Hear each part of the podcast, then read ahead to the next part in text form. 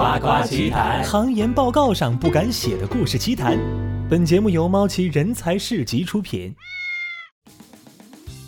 他们俩经常会说一些让我觉得很意外的话，会跟我说：“我最喜欢的东西呢是钻石，妈妈，你可以给我买一个钻石的戒指吗？”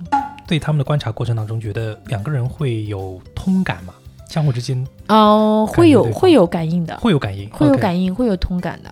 有没有薇娅这样的带货女王是做母婴类的？我说句实话啊，母婴类的妈妈真的要来看直播的话，一定要到晚上很晚。他们太忙了。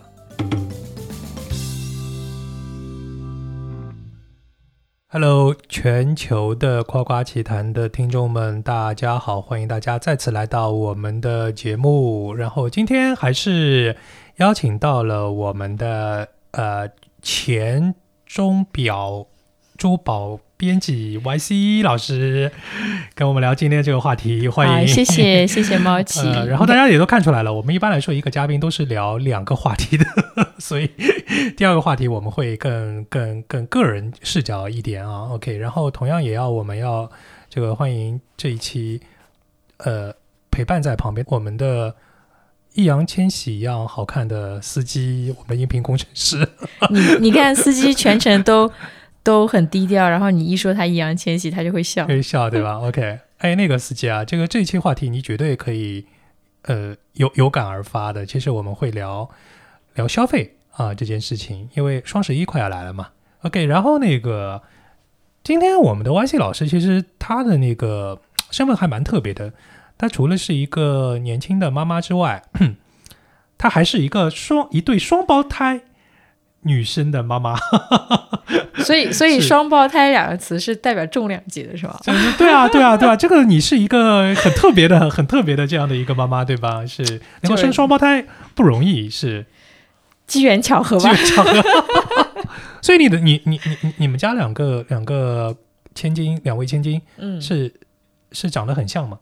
呃，我我自己看觉得不是很像，嗯可是身边的人都经常会问我说你是怎么如何，就是怎么区区分他们？嗯嗯，他们两个因为是异卵的，就卵就比较像是说现在所说的二胎，其实是嗯就像是分两次生的这种、嗯这种相似度。嗯，啊，但是因为他们是异卵双胞胎，所以就是一次来的。你怀他们的时候，是不是相对来说的这个辛劳程度会比这个大一普通的一胎大很多啊？呃，因为我没有怀过一个，所以我没有办法从我个人经验中来对比说是不是比怀一个更更难。问了一个非常 stupid 的问题。对，因为因为我我呃很多人可能会有一些，比如说我在医院做产检的时候，嗯人家是第一胎是单胎，然后嗯第二胎是双胞胎，嗯那他可能会有一些对比，就觉得说是不是比以前更辛苦更累？嗯但是因为我整个过程没有对比，嗯。所以我就很难说，哎，我是不是比别人更累？但是呢，周围的人可能都会觉得说，哇，你好不容易啊，你怀的是双胞胎。但是我那个时候我自己觉得，我似乎会以自己怀着双胞胎还脚步很轻快，就是身姿很矫健，感到很骄傲吧？可能 OK 哦，辛不辛苦？其实我是有一条那个标准的这个 来这边的，因为以前我听说过那个这双胞胎的孕妇，她是睡觉的时候是不能躺平的，只能坐在那边睡的。啊，这个这个梗呢，就是在我刚得知怀双胞胎的时候，我也听说了啊。然后就因为这个梗呢，我妈一直跟我讲的一点就是说。听到你怀双胞胎，我的高兴只有一秒钟，后面的 N 秒钟都陷入到你以后无法躺平睡觉的这个担忧之中啊！那这就是一个很正常的妈妈的心态。但事实上，就是我在整个孕期完全没有。OK，这个还不是最担心的，最担心是我曾经有一个朋友的朋友嗯。怀二胎，嗯，然后发现是双胞胎，然后那个才要担心，经济压力陡增。我我在我在医院有碰到过，哦有碰到过有碰到过，然后然后是那个头胎是儿子，双胞胎二胎双胞胎还是儿子，哇塞，三个儿子。三三三三个建设银行，哦，是好夸张是 OK。所以现在女儿多大？我四岁，刚刚四岁，哦，最好玩的这个时候？还挺好玩的。他们俩经常会说一些让我觉得很意外的话，譬如说呢，譬如说，可能是胎教很充分吧。嗯，啊，我会跟我说，我我最喜欢的东西呢是钻石。天哪，呃，我说你生日礼物想要什么呢？你妈妈，你可以给我买一个钻石的戒指吗？他对戒指然后有另外概念，钻石对然后有概念？对对对，然后另外一个小的老二，他是跟我说的，我最喜欢的宝石是红宝石，哇塞，有潜力，有潜力。就是嗯我我经常会觉得说，嗯，是不是这个？我当时怀孕的时候，我还在做这个手表和珠宝的行业，所以是不是真的胎教有那么一回事？我现在有点不相信了。以后作为那个丈母娘，招财进宝都没有问题是。哦，对，然后我我就会觉得说，嗯，因为我生的是女儿，对吧？我觉得说你们必须。呃，我们不一定有这个财力可以买得起，但是你一定要能够区别什么是好东西。哇塞，这句是一个金句啊，就是不一定一定要去自己购买，但是一定要有这个眼光和能力去鉴别什么东西是好东西。你你得知道什么东西是好东西。什么，东西是好东对，什么东西是就是虚有其表，嗯，嗯，对，然后你你才能够去去去去去分辨是。什么东西其实是是很值得你去买的。是，哎，所以这现在两个两位千金，两个小朋友是玩自己各自的玩具，还是说大部分玩具是大家 share 大家分享的？呃，一定要说是每个人有自己的东西的，嗯。因为小朋友在很小的时候，他会建立起一个物权的概念，嗯，你是不可以让他就是边界感很混淆的，嗯。啊，当然家里面可能会有一些东西是大家要需要去一起 share，或者某一些东西呢，其实没有必要买两个，我也有一些偷懒，那嗯。我就会觉得说，那你们也可以一起玩，嗯，然后其实渐渐的呢，你就会去有意识的给他们买各自的东西，嗯啊，然后曾经的话穿衣服，我们可能会穿的是同样的同款，同款，对对对。嗯但是现在呢，我就会跟他们说，你们可以选择自己不一样的款式，嗯因为呢，你们不需要。不要因为你们是双胞胎，就要刻意的去保持一致。你们是两个独一无二的，所以两个人的呃梳头发或者怎么样，会故意把他们的头发是梳成不一样的吗？其实他们之间会双胞胎会很矛盾，嗯他们是既存在着互相模仿，又存在着互相竞争，嗯，所以梳头发的时候，其实有时候你看流水线操作嘛，嗯对吧？我就会想说，那就梳两个一样的。嗯可是现在他们会表达自己的观念，就是觉得说我想要梳一把，或者另外一个就会说，那我想要梳两把，哦，会有会有这些区别。你在对他们的观察过程当中，觉得两个人会有通感吗？相互之间哦、会有会有感应的，会有感应，会有感应，会有通感的。OK 嗯，啊，比如说呢，是什么时候啊？一个人在另外一个房间摔了一跤，另外一个人也啊有、也站的不不不不是很稳，呃有没有这种？没有那么夸张，但是我所说的这个通感，就是说他们比较容易的去感知对方的情绪。啊，比较容易。比如说，姐姐可能因为某些事情不高兴的，哭了，嗯但是妹妹就会很主动的跑过去抱抱她呀，安慰她呀，嗯然后就会拿个餐巾纸给她擦眼泪啊，类似于这种。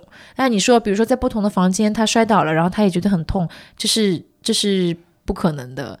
但是你说人类的共情，其实也基本就是回归到说我能体体，呃，不是说体验吧，就是我能觉察你此刻的情绪是什么。嗯，还蛮有趣的。哎，你作为双胞胎的母亲，其实带小朋友在外面玩啊，或者在幼儿园里面啊，其实也会比较显眼嘛。因为作为他们的妈妈，会，所以其他妈妈们会不会就是在群啊，或者说碰到你们的时候，会会多问一句，可能你的育儿经啊，或者其他的东西啊、经验啊，会不会啊？啊，其实大家会交流的。大家会交流。嗯，对，然后也会，就是你经常会听到的，就是一个单胎妈妈的感叹，就是觉得说，哇，你是怎么过来的？我们弄一个都很累，你是怎么弄两个？就是这是经常会会听到的。是但是其实大家做妈妈或者做爸爸，其实都一样，嗯就是那个辛苦是彼此之间大家可以互嗯相体会到的。嗯只不过就是说我是暂时性的 double 一下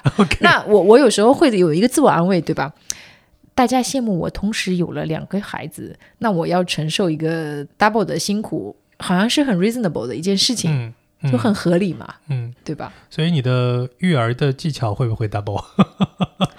嗯，因为你希望吧。你的练习是双倍的嘛，但是但是其实我的嗯练习也是就那么一次，嗯哼，对不对？没有，但是抚养小孩长大的整个过程当中，不是啊，会抚养小孩长大的过程当中，其实我觉得是更有挑战的。嗯为什么会这么说呢？就是说，你同样是在做一个行为的反应，嗯可是他们两个人嗯是有差异的，嗯你不能用同样的方法去对待他们。嗯假设说小朋友之间因为抢玩具，嗯，哭有了争执，哭闹了，嗯。可能这个大的规则错或者是对嗯，它是好像很明确的一个标准，但是你要去引导他去认识这个错和认识这个对，他们俩的受用方法不同。嗯嗯嗯。那你这个时候就是会时常要提醒自己的是什么？就是说你不能在那个当下，特别是在解决这种冲突的时候，你只关注其中的某一个，嗯。那么另外一个人他会有比较重的这种被忽视感。啊，这个就被被一视同仁，不要被忽视，其实这点蛮重要的。其实是很重要的。嗯那么双胞胎之间，包括二胎现在之间，他们其实一定是会存在竞争的。对但竞争不是说不好，因为社会是鼓励对竞争的。对，但是这种竞争就是你必须要让他尽量的去平衡，你不能让任何一个小孩子好像觉得说，在这个家里面我好像是无关紧要、不太重要的。嗯，这样的话心理上他会有心理上上会有一种一种不安全感不。安全感，对，是。那养两个小朋友，经济负担也是加加倍一倍，对呀、我现在也是建设银行。建设银行，而且呃，因为没有年龄差距，不能说上一个不可能是上一个小朋友用完的东西，下一个小朋友可能继续用，对，吧？对对对，比如说你像推车。对，啊，餐椅啊这种东西，然后你买衣服，你也不可能说我老大穿好了，我再给老二继续穿。是，虽然这样是其实是很经济、很环保，但是也不可能。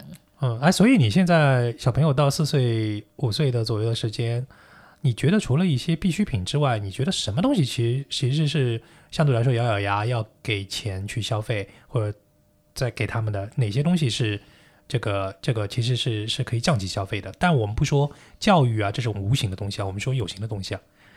降级消费啊，嗯，对，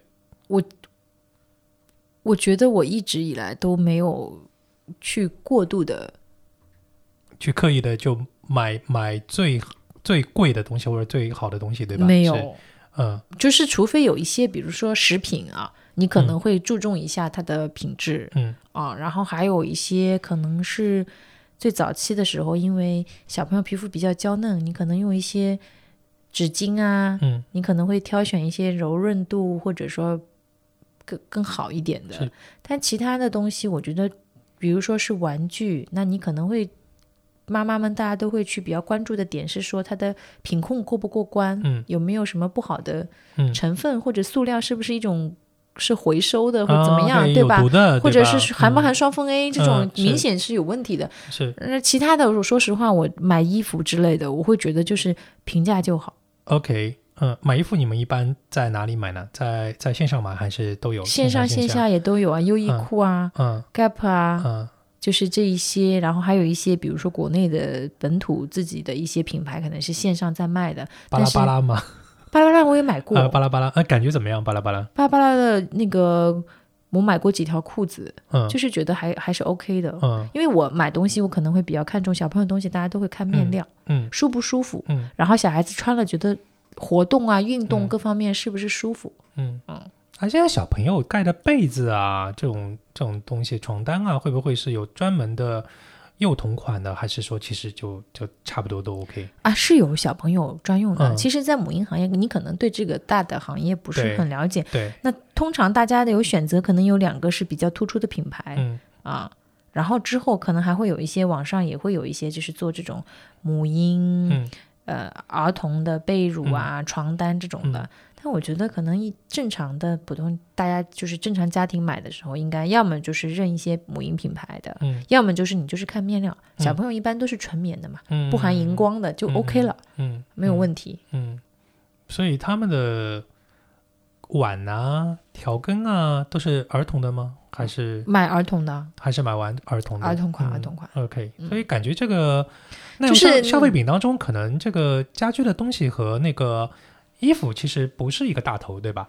可能还是你说它不是大头，只说对了一部分。嗯嗯，小朋友的衣服其实是个大头的原因是啊，不停的在长。在长，哦，OK，嗯是不是？嗯就是这是你可能每三个月、每半年就需要更替的一部分的东西，嗯因为它在长，尤其是很小的时候长得很快。哎，问一个很奇葩的问题哦，嗯，这个问题到以前不太想到过。小朋友在长大的过程当中，他会很喜欢自己的某一些衣服或者说鞋子，但是穿不下了。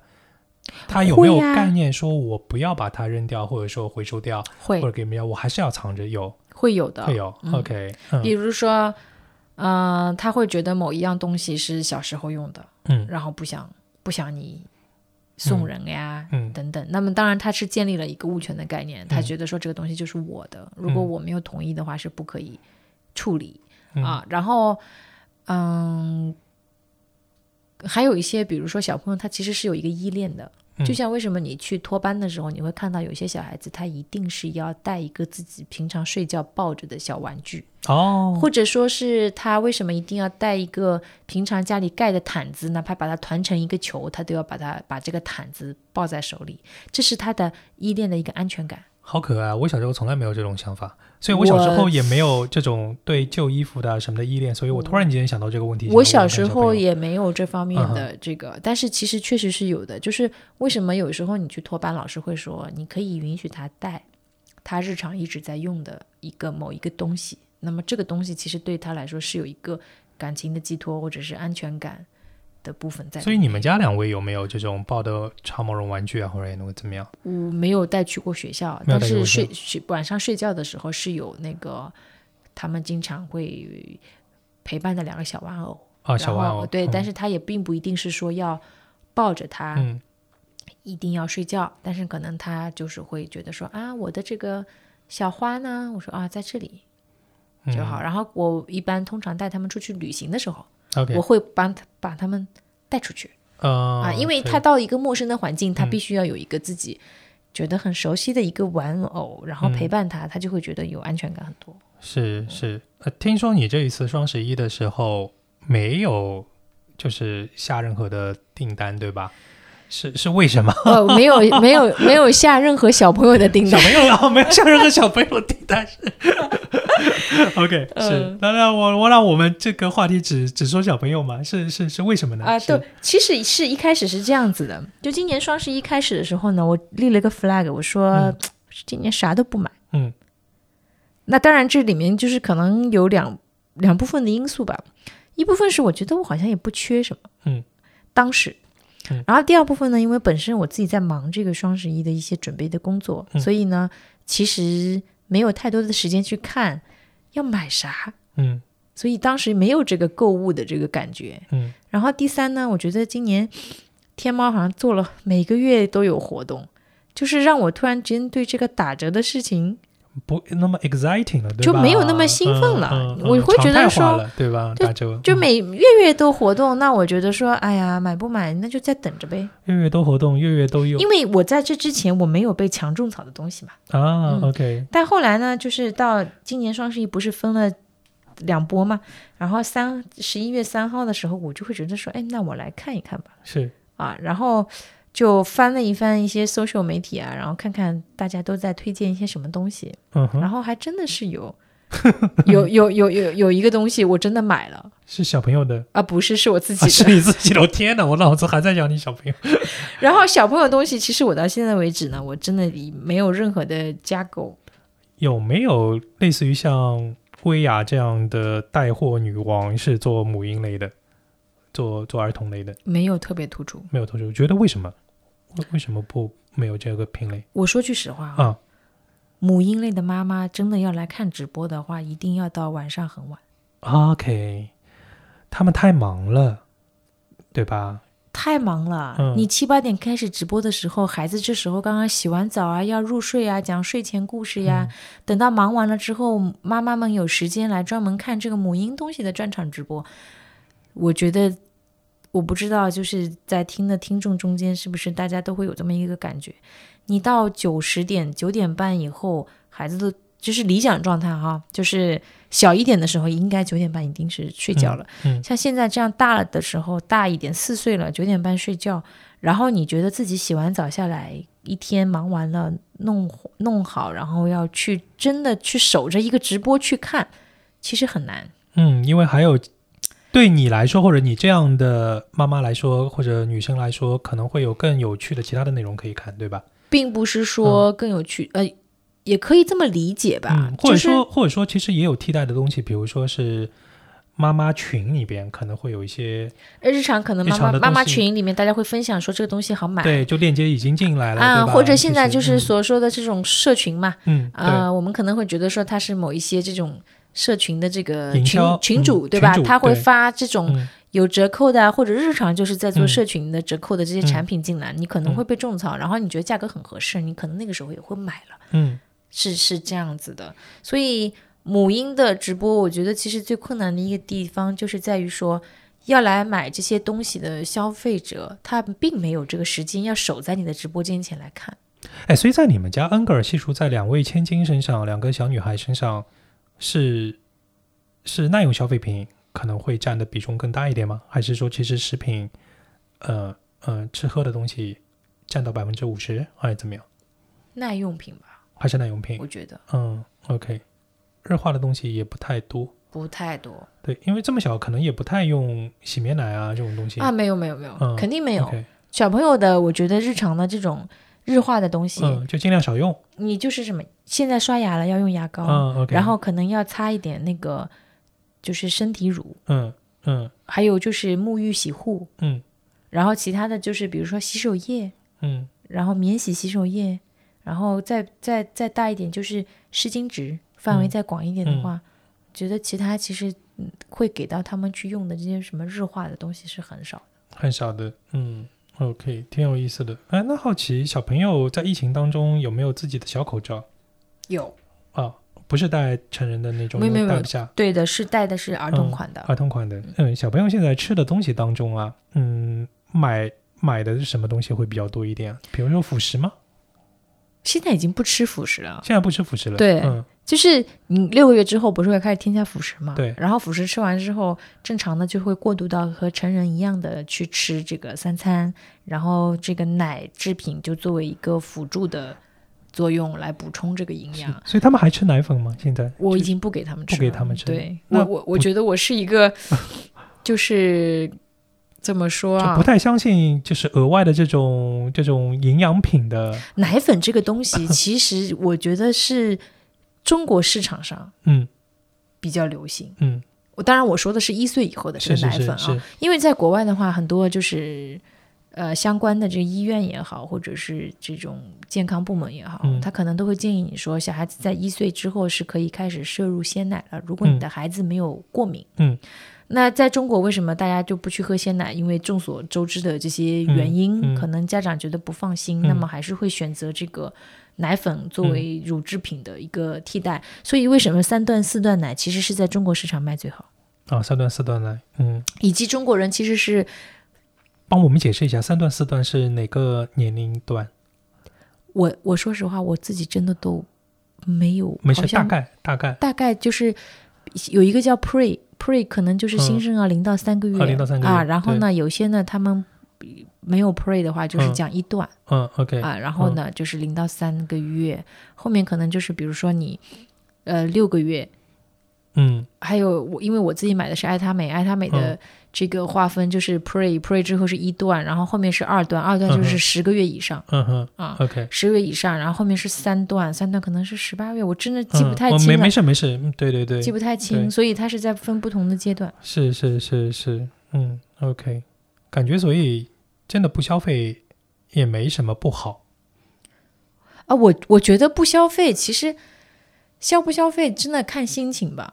看消不消费看心情，对，有时候你是会觉得买买买很爽，嗯，它会让你去释放掉一些压力。是，但是我在什么都没有买的时候，我有时候就会安慰自己，就觉得说，OK，说明我现在精神还挺富足，呃，情绪很稳定，不需要通过买买买来释放自己的某 某些某些压力。忍不住在旁边笑了出来哦，对，的确是这样，的确是这样，就你你不觉得空虚对吧？对，然后你讲出了我的心里话，对吧？然后你也觉得说买东西，我我嗯觉得可能大家在趋于理性之后，一定嗯不会是说我要加入这么一场狂欢。狂欢，对你一定是会觉得说，我会越来越专注于去洞察自己究竟有什么需求，然后再去满足自己这个需求。是啊，我觉得这次双十十一顶在了那个十一月三号美国大选之后的机票，我觉得分散了很多人的 嗨点吧。嗯，我觉得也有一部分原因吧。对对，就挺有意思的啊。大家总是在担心一些可能跟自己没有那么强关联的事情。好吧，今天我们在这个谐音梗当中结束我们双胞胎辣妈的整个育儿经验和消费观。OK，谢谢大家收听，好谢谢谢谢我们的 YC 老师。谢谢。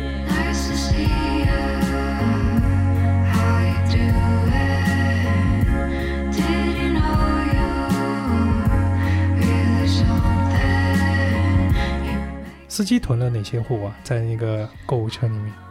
你作为一个大朋友 我给司机司机 司机。特别腼腆然后 司机今天是怎么了？因为我夸了他吗？是这长得像易烊千玺的司机嗯。